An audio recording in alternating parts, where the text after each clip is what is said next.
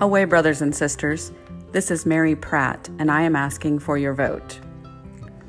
I ask for your vote so that I can help our nation and our people.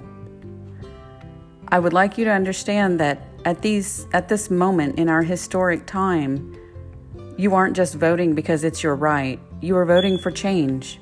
You are voting to help our Osage Nation navigate strategically through these tumultuous times. And together we are stronger. I know what this position demands responsibility, strategy, accountability and transparency, teamwork, public trust, and promoting excellence. I would not have placed my name on your ballot if I weren't up to the challenge.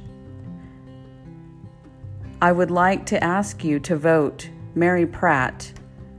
Our election days are coming up. Ballots have gone out in the mail.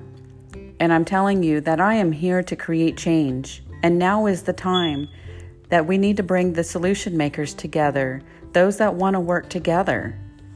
I would be honored to have your support and your vote. Thank you so much.